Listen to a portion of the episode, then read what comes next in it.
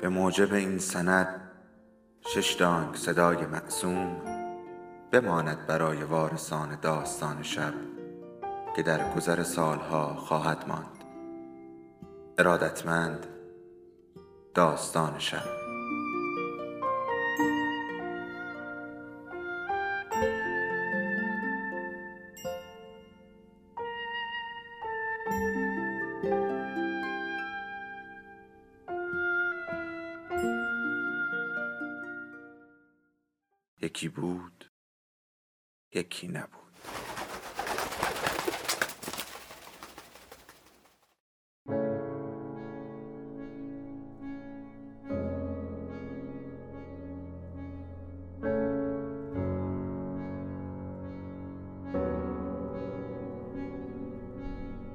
سفر به انتهای شب. اثر لوی فردیناند سلین. مترجم فرهاد قبرایی. خانش رحمان حسینی.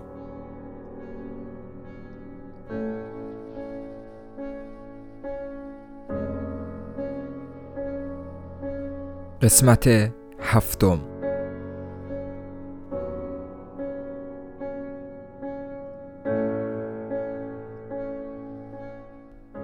صلح بدقلق ما داشت بذرش رو توی خود جنگ میکاشت کافی بود نگاهی به قشقرق میکده المپیا بندازی تا حدس بزنی که این بیمار متشنج چه آینده ای خواهد داشت. صلح توی اون زیرزمین دراز وسط صدها آینه چشمک زن و گرد و خاک و یأس موسیقی سیاه و یهودی های ساکسونی شلنگ تخته مینداخت. بریتانیایی و سیاپوستا قاطی هم بودند. سرکله شرقی ها و روس ها همه جا پیدا بود. همیشه همشون در حال دود کردن و داد و هوار کشیدن با قیافه های اونوق و لباس های نظامیشون روی کاناپه های ارغوانی گوش تا گوش نشسته بودند. این اونیفرم که دیگه به زحمت یاد کسی میاد بذرهای امروز بودند. همین امروز که هنوزم قد می‌کشه و زمان می‌بره تا بعدها کاملا تبدیل به قاذورات بشه. هر هفته بعد از اینکه چند ساعتی رو تو المپیا میگذروندیم و آتیش حوسامون تیز می‌شد دست جمعی سری به مادام هروت زدیم که تو بنبست برزینا پشت فولی برژر مغازه ای داشت که تو اون واحد لباس فروشی و دستکش فروشی و کتاب فروشی بود. امروز دیگه از اون بنبست و اون مغازه اثری نیست. اما اون وقتها سگای نقلی همراه با دخترای ترگل و ورگل اونجا می اومدن تا سری سبک کنند. می رفتیم اونجا و کورکورانه دنبال خوشی می گشتیم.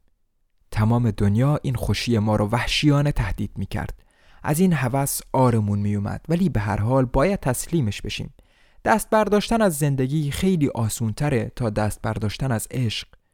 آدم تو این دنیا عمرش رو به کشتن و پرستیدن میگذرونه و هر دوی اینها رو با هم. از تو متنفرم. میپرستمت. از خودت دفاع می‌کنی. خوش میگذرونی و دیوانوار به هر قیمتی که هست زندگی رو به موجود دو پای دیگری در قرن آینده وا می‌گذاری طوری که انگار هیچ لذتی بالاتر از ادامه پیدا کردن نیست. طوری که انگار این کار در نهایت عمرت رو جاودانه می‌کنه. به هر حال میل به عشق ورزی چاره ناپذیره. مثل میل به خاروندن تن آدم. وضع روانیم بهتر شده بود اما وضعیت نظامیم هنوز پاک نامعلوم بود. به من اجازه داده بودند گاهی از شهر خارج بشم. همونطور که گفتم اسم خانم لباس فروش ما مادام هروت بود. پیشونش انقدر کوتاه و باریک بود که اوایل در حضورش دست و پاتو گم می کردی. اما لبهاش برخلاف پیشونیش چنان لبخند می‌زد و چنان قلوهی بود که کمی که میگذشت نمی‌دونستی چطور از دستش فرار کنی. پشت چرب زبونی تعجب آور و خلق و خوی فراموش نشدنیش یک رشته مقاصد ساده، حریسانه و صرفا تجاری رو خوابونده بود. ظرف چند ماه از صدقه سر متفقان دوربرش و همینطور از صدقه سر خودش پول کلونی دست و پا کرد. موضوع این بود که از شر تخمدانهاش خلاص شده بود. سال قبل عمل کرده بود. این عقیمی رهایی بخش ثروت رو براش به ارمغان آورده بود. گاهی بعضی از این نقایص زنانه برای خودش محبتیه. زنی که تمام وقتش رو در وحشت از حاملگی بگذرونه مثل زنیه که ناتوان باشه. هرگز در راه ترقی کارش به جایی نخواهد رسید پیر و جوون مثل من تو این فکری بودن که در پستوی اون مغازه کتاب و لباس فروشی راه آسونی برای انداختن هست که چندانم گرون تموم نمیشه. 20 سال قبل این موضوع هنوز واقعیت داشت اما از اون وقت به بعد خیلی چیزاست که عوض شده و این رسم هم یکی از اون لذت بخشترین رسوم اون زمان بود که الان دیگه منسوخه. نهزت متحرخواهی نژاد انگلیسی ساکسونی روز به روز رست ما رو کشیده و اینجور لذتهای بی مقدمه پستوها رو به مقیاس وسیعی از بین برده. حالا دیگه همه چیز به ازدواج و زندگی آبرومندانه ختم میشه. مادام هرود خوب بلد بود چطور از تتمه آزادی ما در جماع سرپایی و ارزون استفاده کنه. یک معمور بازنشسته حراج تو اداره مالیات یک روز یک شنبه از جلوی مغازش گذشت داخل شد و هنوز هم اونجاست. یک کم خنگ بود و همونطورم موند. پشت سر روزنامه ها که از فراخان برای جانفشانی در راه میهن لبریز بود زندگی که با وسواس تمام جیره بندی شده بود پر از دوراندیشی و موزیانه تر از همیشه جریان داشت. دروی این سکه اینطور بود. مثل تاریکی و روشنایی. معمور حراج مادام هرود از طریق دوستاش که بیشتر از اون سرش توی کار بود تو هلند سرمایه گذاری می‌کرد.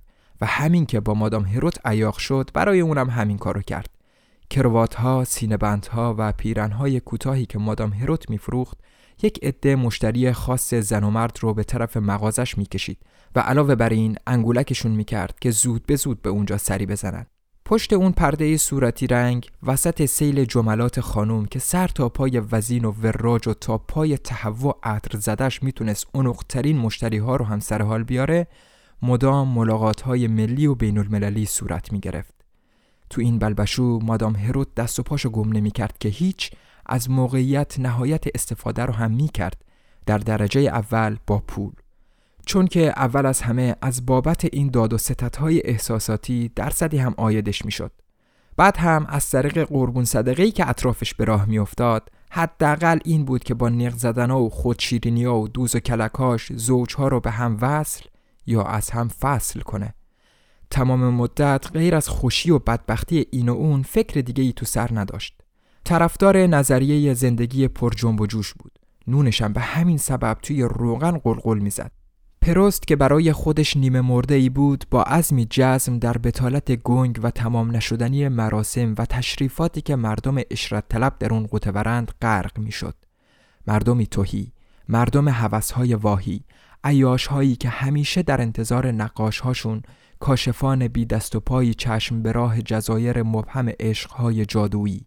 اما مادام هروت خوشتن و بدن و مردمدار به خاطر های مشخص حیوانی و محملش چهار دست و پا به خاک چسبیده بود.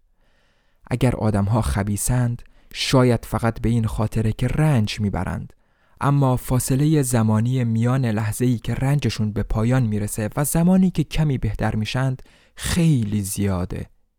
موفقیت دربست مادی و عاطفی مادام هروت به اون اجازه نمی‌داد که در راه تلطیف مقاصد برتری طلبانش قدمی برداره. از بیشتر زنای مغازدار اطرافش بدزادتر نبود اما تمام زورش رو می‌زد که خلاف این رو ثابت کنه به همین دلیله که آدم اونو بیشتر از بقیه به خاطر میاره مغازش فقط وعدگاه نبود بلکه در واقع دری بود به دنیای پول و زرق و برق دنیایی که با وجود علاقم تا اون وقت هرگز به اون راهی پیدا نکرده بودم. به هر حال بعد از گردش دوزانه تو این دنیا که اولین و آخرین گردشم بود به سرعت و با زحمت زیاد از اونجا بیرونم انداختند. پولدارهای پاریس کنار همدیگه زندگی می کنند محلشون به شکل یک برش از کیک شهره که نوکش به لوور می‌خوره و ته گردش میون درختهای بین پل اتوی و دروازه ترن. بهترین لقمه شهر همینه. بقیهش فقط فلاکت و کثافته وقتی که آدم از کنار خونه پولدارا میگذره اول فرق زیادی با بقیه محله ها نمی‌بینه. غیر از اینکه کوچه ها یکم تمیزترند فقط همین. برای اینکه به زندگی آدم های این محله نقب بزنی باید بخت و اقبال یا روابط دوستانت رو به کمک بگیری. از مغازه مادام هروت می‌شد کمی به این محیط دربسته پیشروی کرد چون که عدهای آرژانتینی از محله های ممتاز می اومدن تا در مغازش زیرپوش و پیراهن بخرند و با گروه دوستان خوشگل بلند پروازش که همه دستن در کار تئاتر و موسیقی بودن ور برند. گروهی خوشبرارو که مادام هروت عمدن اطراف خودش جمع کرده بود من که به قول معروف توی جیبام چیزی جز جوونیم نداشتم گلوم پیش یکی از این دخترها گیر کرده بود. بقیه موزین صداش می‌کردند. تو پاساژ برزینا همه مغازه به مغازه همدیگر رو میشناختند. اونجا برای خودش درست مثل شهر کوچولویی بود که وسط دو خیابون پاریس گیر افتاده باشه. به عبارتی تا اونجا که از دستشون برمیومد زاغسیای همدیگر رو چوب می‌زدن و پشت سر همدیگه بد و بیراه می‌گفتند پیش از جنگ جنبه مادی زندگی این مغازه‌دارا به ریزبینی و گدابازی میگذشت وسط همه مصیبت‌های فلک زدگی قصه مزمن این مغازه‌دارا این بود که به محض تاریک شدن هوا از ساعت چهار بعد از ظهر به بعد چراغها رو روشن کنند تا اجناس قاب آینشون دیده بشه اما این کار از طرف دیگه برای پیشنهادات ظریفه درون مغازه محیط مساعدی به وجود می آورد. بسیاری از مغازه‌دارا به خاطر جنگ با وجود همه تلاشاشون در حال تعطیل شدن بودند. در حالی که مغازه مادام هروت از صدق سر آرژانتینی های جوان و افسرایی که از فوقلاده مأموریتاشون خرج می‌کردند و توصیه های دوست مأمور حراجیش چنان پول و پلهی به هم می‌زد که همونطور که انتظارش میره همه پشت سرش صفحه میگذاشتند. مثلا تو همین ایام شیرینی فروش مشهور شماره 112 به خاطر بسیج عمومی یکو همه مشتریای خوشگلش از دست داد. خانمای خوش ای که همیشه با دستکشای بلند برای چشیدن شیرینیهاش می اومدند حالا که همه اسبها مصادره شده بود و مجبور به پیاده روی بودند دیگه به خودشون زحمت اومدن رو نمی‌دادند. دیگه پیداشون نمی‌شد. و اما سامبانه که صحافی داشت یهو در مقابل هوسی که همیشه در برابر طرف شدن با سربازها احساس می‌کرد تسلیم شد. جسارتی از این قبیل کافی بود تا یک شب در نظر چند نفر میهم پرست چنان بدنام بشه که به جاسوسی متهمش کردند. ناچار شد در مغازش رو تخته کنه. از طرف دیگه مادموزل هرمانس در شماره 26 که تا اون روز تخصصش تو فروش نوعی جنس لاستیکی بود که ذکرش شاید دور از ادب باشه و شاید هم نباشه اگر اوضاع به همون حال میموند شاید کارش به جایی می‌رسید. اما از جنگ به بعد کاری تو دنیا مشکل تر از این نبود که بتونه از آلمان که جنساشو در اختیارش میذاشت کالاش رو وارد کنه. در واقع فقط مادام هروت بود که در آستانه عصر جدید و دموکراتیک فروش لباسهای ظریف به آسونی از نردبام ترقی بالا می‌رفت. میون مغازه‌دارا نامه های بی امضایی دست به دست میگشت. همه آبدار و تند و تیز. مادام هروت به خاطر تفریح دوست داشت نامه بی امضایی به شخصیت های برجسته بفرسته. خود این کار جاه طلبیش رو که در اعماق شخصیتش مخفی بود نمایان می کرد. مثلا به نخست وزیر نامه می نوشت تا فقط به اون بگه که زنش سرش رو شیره می ماله. به مارشال پتون به کمک فرهنگ لغت به انگلیسی نامه می نوشت تا عصبانیش کنه. ولی از نامه های بی امضا چه فایده؟ مثل این بود که بخوای آب رو علک کنی. خود مادام هروت هر روز یک بستش رو دریافت می کرد و از هیچ کدومشونم بوی خوشی نمی اومد. ده دقیقه به فکر فرو می رفت و سگرمهاش توی هم می رفت. اما بلافاصله به هر نحو و به هر بهانه‌ای که به چنگش میومد تعادلش رو به دست می آورد چون که تو زندگی خصوصیش جایی برای شک و تردید باقی نمونده بود. تا چه برسه برای حقیقت؟ در میون مشتری ها و نوچه هاش چند تایی هنرپیشن بودن که قرضاشون بیشتر از لباساشون بود. مادام هروت به همشون پند و اندرزی می‌داد و همه رو به راه می شدند. موزینم که به نظر می اومد از همه اینا تو دل بروتر بود جز همین عده بود. فرشته کوچولویی بود که ساز می‌زد. ملوسکی بود و ویولونیست اما ملوسک بیخیالی بود. ثابت کرد که هست. عزمش رو جزم کرده بود که تو همین دنیا راه ترقی رو طی کنه نه تو اون دنیا. وقتی به اون آشنا شدم توی تماشاخونه واریته تو نمایشگاه کوچیک فوقالعاده با نمکی که کاملا پاریسی و خاک خورده بود بازی می‌کرد. با ویولونش به صورت پیش درآمد ناگهانی و آهنگینی به صحنه می اومد. نمایش تفریحی جذاب و بی سر و تهی بود. احساساتی که نسبت به اون داشتم روزگارم و سیاه کرده بود. عمرم به سرعت بین راه بیمارستان و درب خروجی تماشاخانه میگذشت. البته هرگز تنها نبودم. هر پیاده نظامی می‌تونست قاپشو بدزده. خلبانام تو این راه زحمت زیادی به خرج نمی‌دادند. اما رقبای بی همتای من آرژانتینیا بودند. تجارت گوشت یخزدهشون به برکت شرایط تازه به یکی از نیروهای طبیعی مبدل شده بود.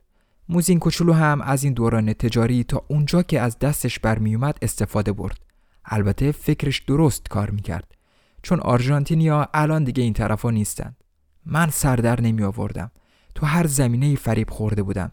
تو زمینه زنها پول و عقاید. فریب خورده و ناراضی. امروز هم گاهی اتفاق میفته که تصادفاً با موزین روبرو بشم. تقریبا هر دو سال یک بار. همونطور که کسی با آدمهایی که زمانی خوب میشناخته روبرو میشه. دو سال فاصله لازمیه که تو یک نظر و انگار به صورت غریزی دریابم که چه زشتی روی صورت آشنایی نشسته. حتی روی صورتی که زمانی زیبا بوده. لحظه ای روبروش مردد میمونی و بعد بالاخره اون صورت رو همونطور که هست قبول می‌کنی. با اون زشتی وحشتاور و روزافزونش. مجبوری این کاریکاتور دقیق رو که زمان دو سال آروم آروم روی صورتش کار کرده بپذیری. گذر عمر و نقشی رو که روی چهرمون می‌زنه بپذیری. اون وقت می‌تونی به خودت بگی که هر دو کاملا همدیگر رو شناختید. مثل اسکناس های خارجی که آدم در وهله اول در مقابلش تردید داره که راهتو گم نکردی و تمام مدت از مسیر درستی رفتی بی اون که به اون بر بخوری. دو سال دیگه در راهی گریز ناپذیر راه پوسیدگی. همین و بس.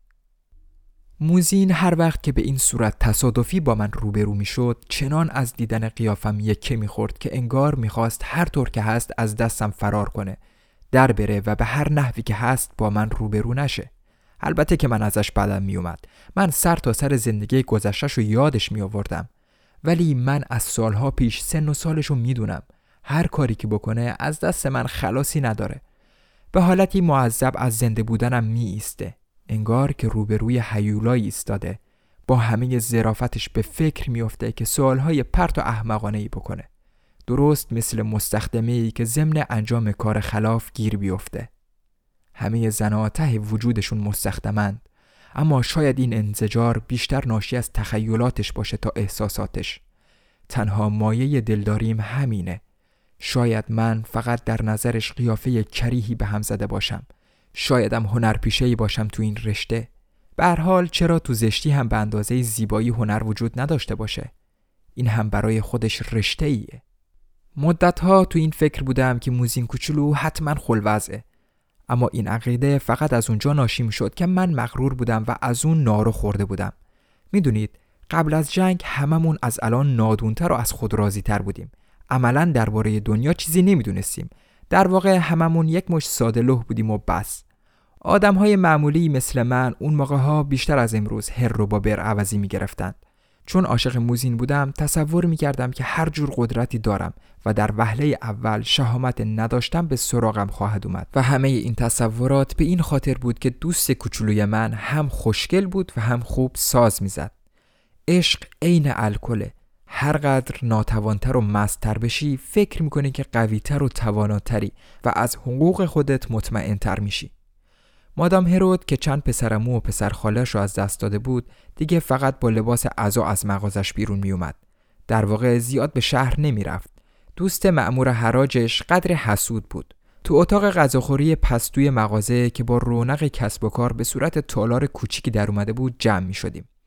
گپ زدیم و آبرومندانه و با خاطر آسوده زیر نور چراغهای گاز وقت میگذروندیم.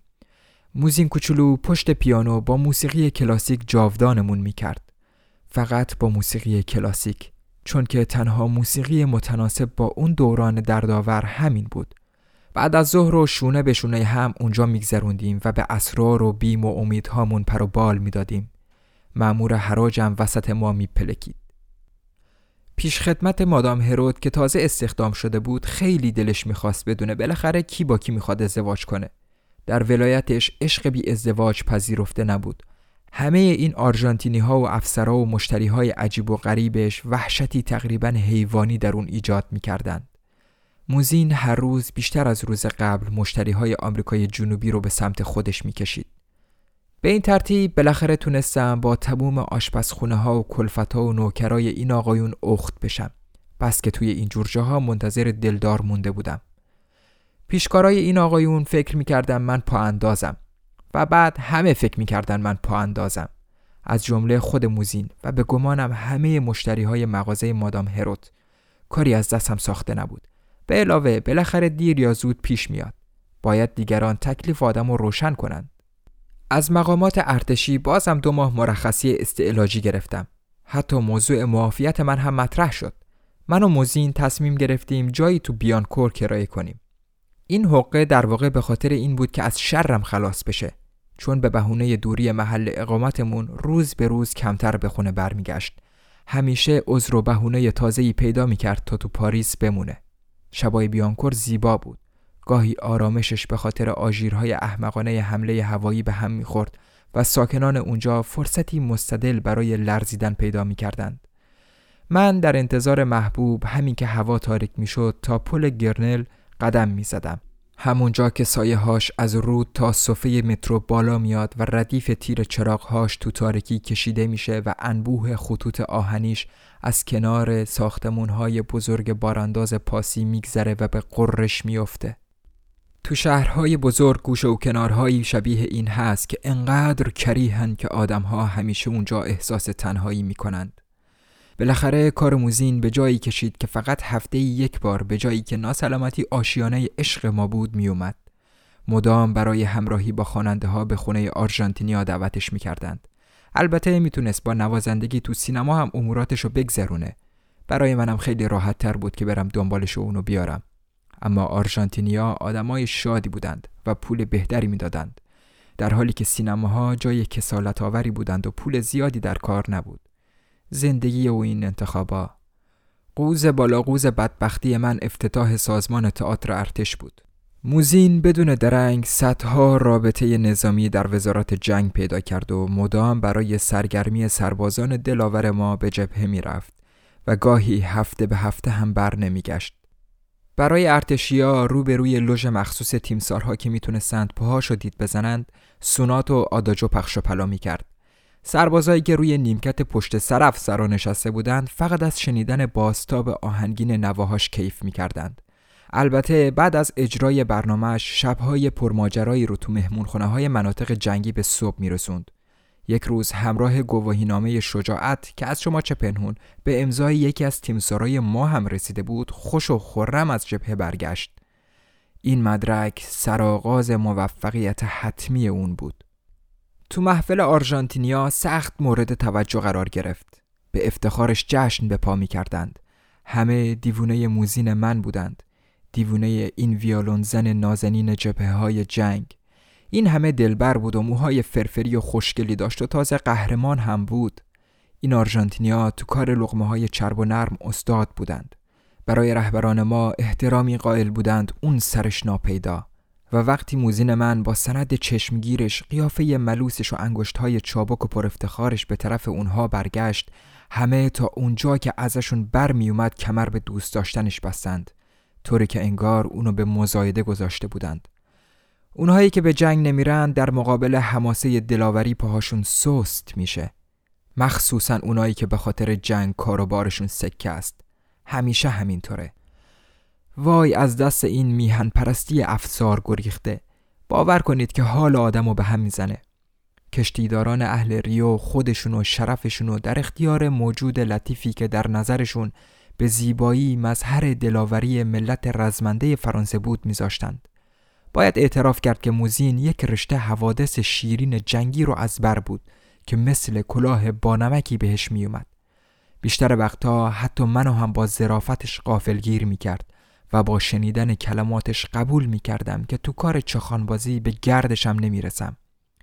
اون از این شم برخوردار بود که دروغهاش رو در زمینه دست نیافتنی بنشونه که تو اون همه چیز به نحو دقیقی باور نکردنی میشه. یک هو دیدم که ما رزمنده ها در زمینه اینجور خوزعبلات دقت نخراشیده و سرسری به خرج میدیم.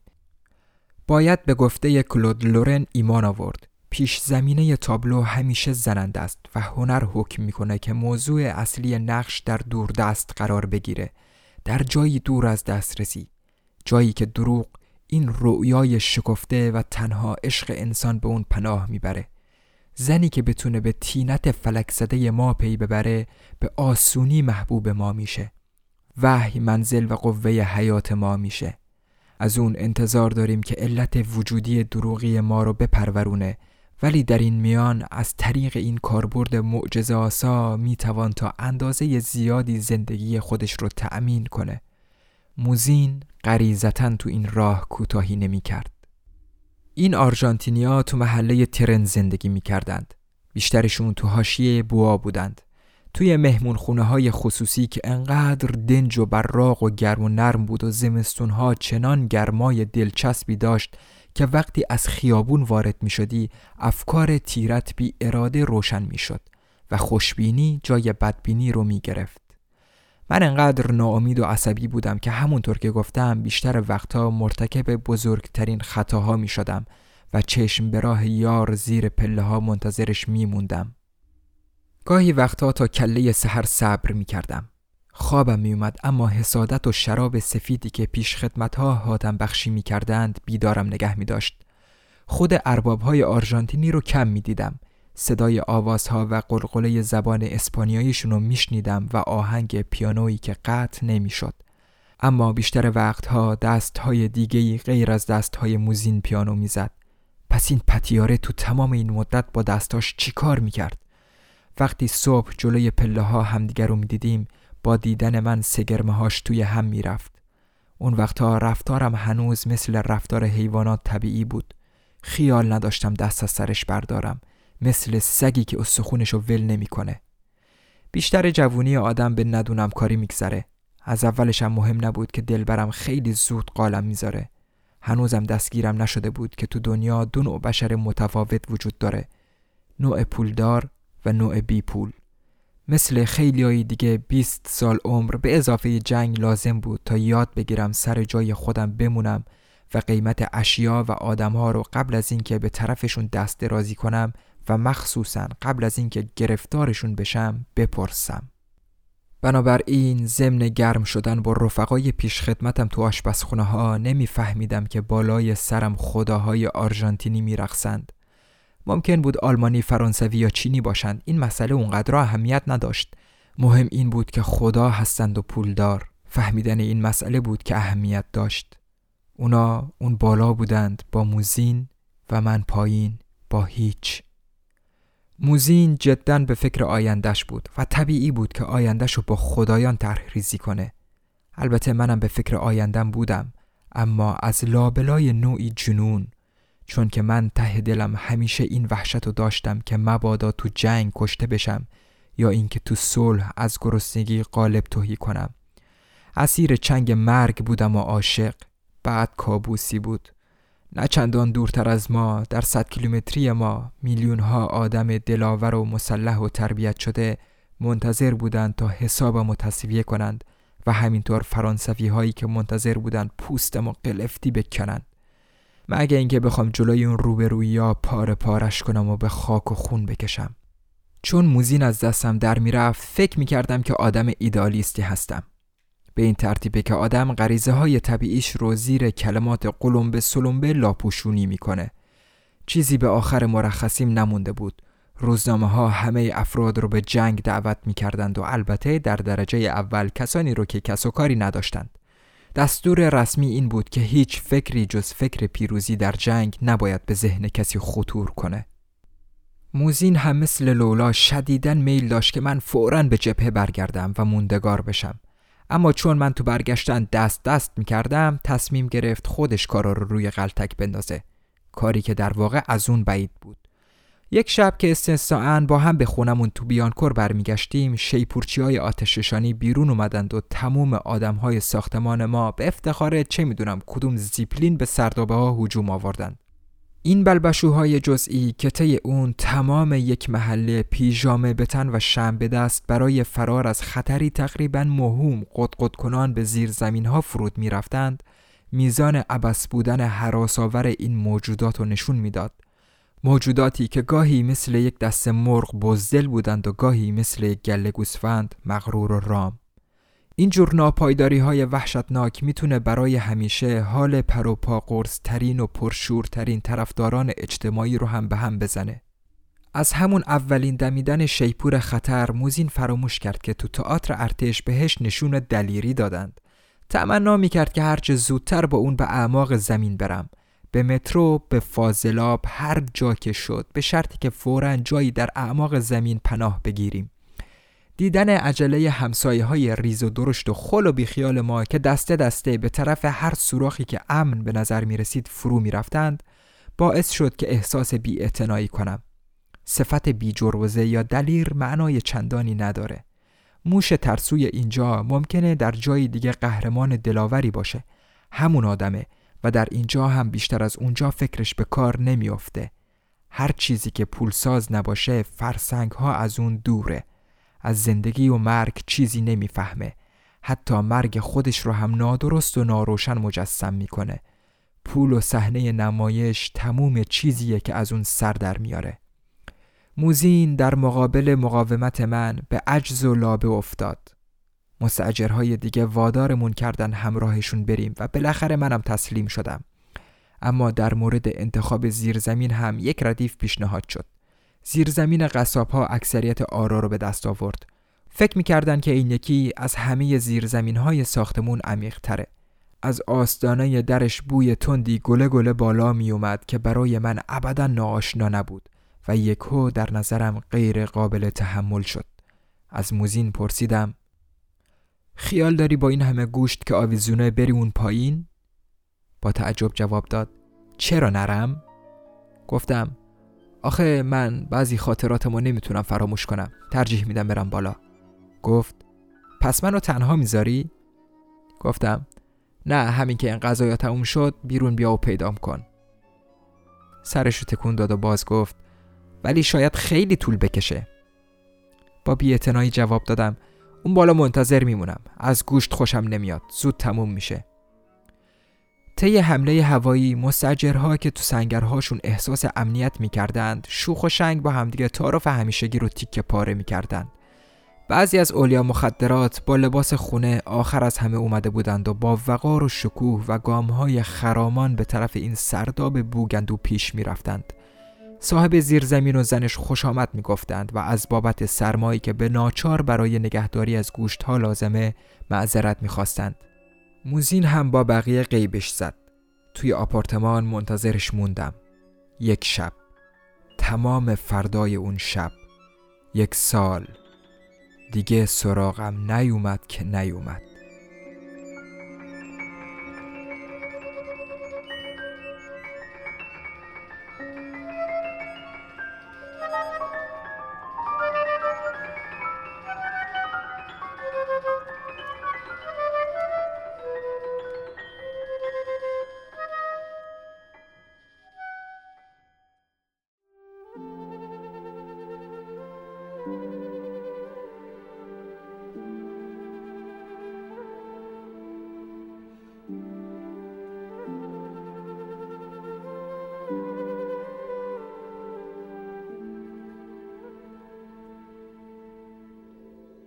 داستان شب بهانه است.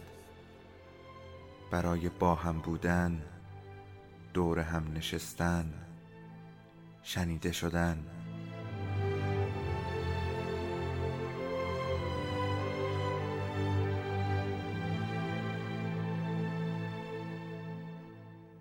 صدای افسانه ها رو میشنویم.